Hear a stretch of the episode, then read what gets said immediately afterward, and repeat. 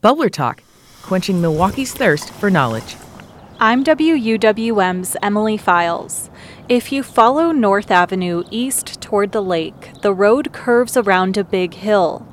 Last summer, Milwaukeean Mark Behar decided to walk to the top. hiked up the park and uh, was immediately impressed with um, the incredible and beautiful views of the entire city. The visit to Reservoir Park made Behar wonder about its history. He submitted this Bubbler Talk question What the significance of the reservoir was, what happened to it, and, and the basic question about its history, really. Kilbourn Reservoir Park is named after former Mayor Byron Kilbourn, who deeded the land to the city. Brian Rothgary with Milwaukee Waterworks says it's a key part of the city's drinking water history. Kilbourn Reservoir was one of the first three original structures of the Milwaukee Waterworks. The about 25 foot deep reservoir was built in the 1870s along with the North Point pumping station and the North Point water tower. The system distributed Lake Michigan water through about 50 miles of pipes serving Milwaukeeans. Water was brought into the North Point pumping station from an intake in the lake, and there from there it was pumped up the hill past the uh, water tower at the top of the hill, up North Avenue through water mains, and it would fill up the reservoir. And from the reservoir, it would flow into the distribution system by gravity. Gravity naturally creates water pressure, which is why the reservoir was built on the highest hill in Milwaukee. Ben Barbera with the local historical society says one of the very first things the water was used for was to brew beer.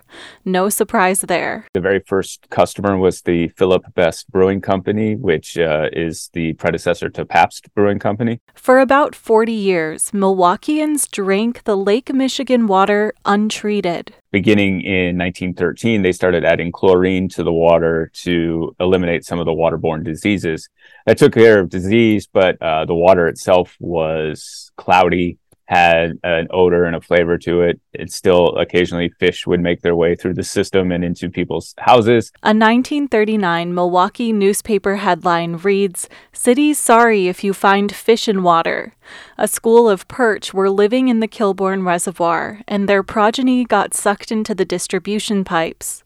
The 21 million gallon reservoir was open to the elements until 1979, when it was covered with a concrete cap. Why was it covered? Mark Behar, the Bubbler Talk question asker, remembers hearing something about LSD. So there was a conspiracy at the time that thought that the leftists and the hippies were going to uh, poison everyone's water so everyone would have a, a good LSD trip. Historian Barbera and I searched newspaper archives, but we couldn't find anything about the LSD theory. The main concern may have been more mundane. One article says environmental agencies were worried about the reservoir's exposure to air pollution.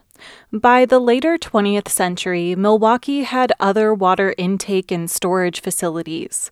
Kilbourn Reservoir was kept in use for emergencies, but by 2004, The reservoir became redundant, and so as a cost saving measure, they they decommissioned it. the city filled the reservoir with soil and landscaped it with grass and trees.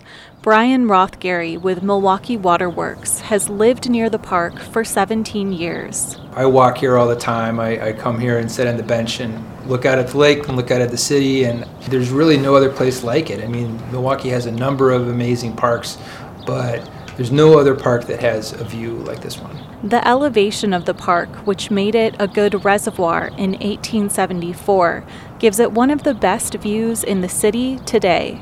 Support for this season of Bubbler Talk comes from UW Credit Union. What do you want to know about the Milwaukee area? Submit your question at wuwm.com slash bubblertalk.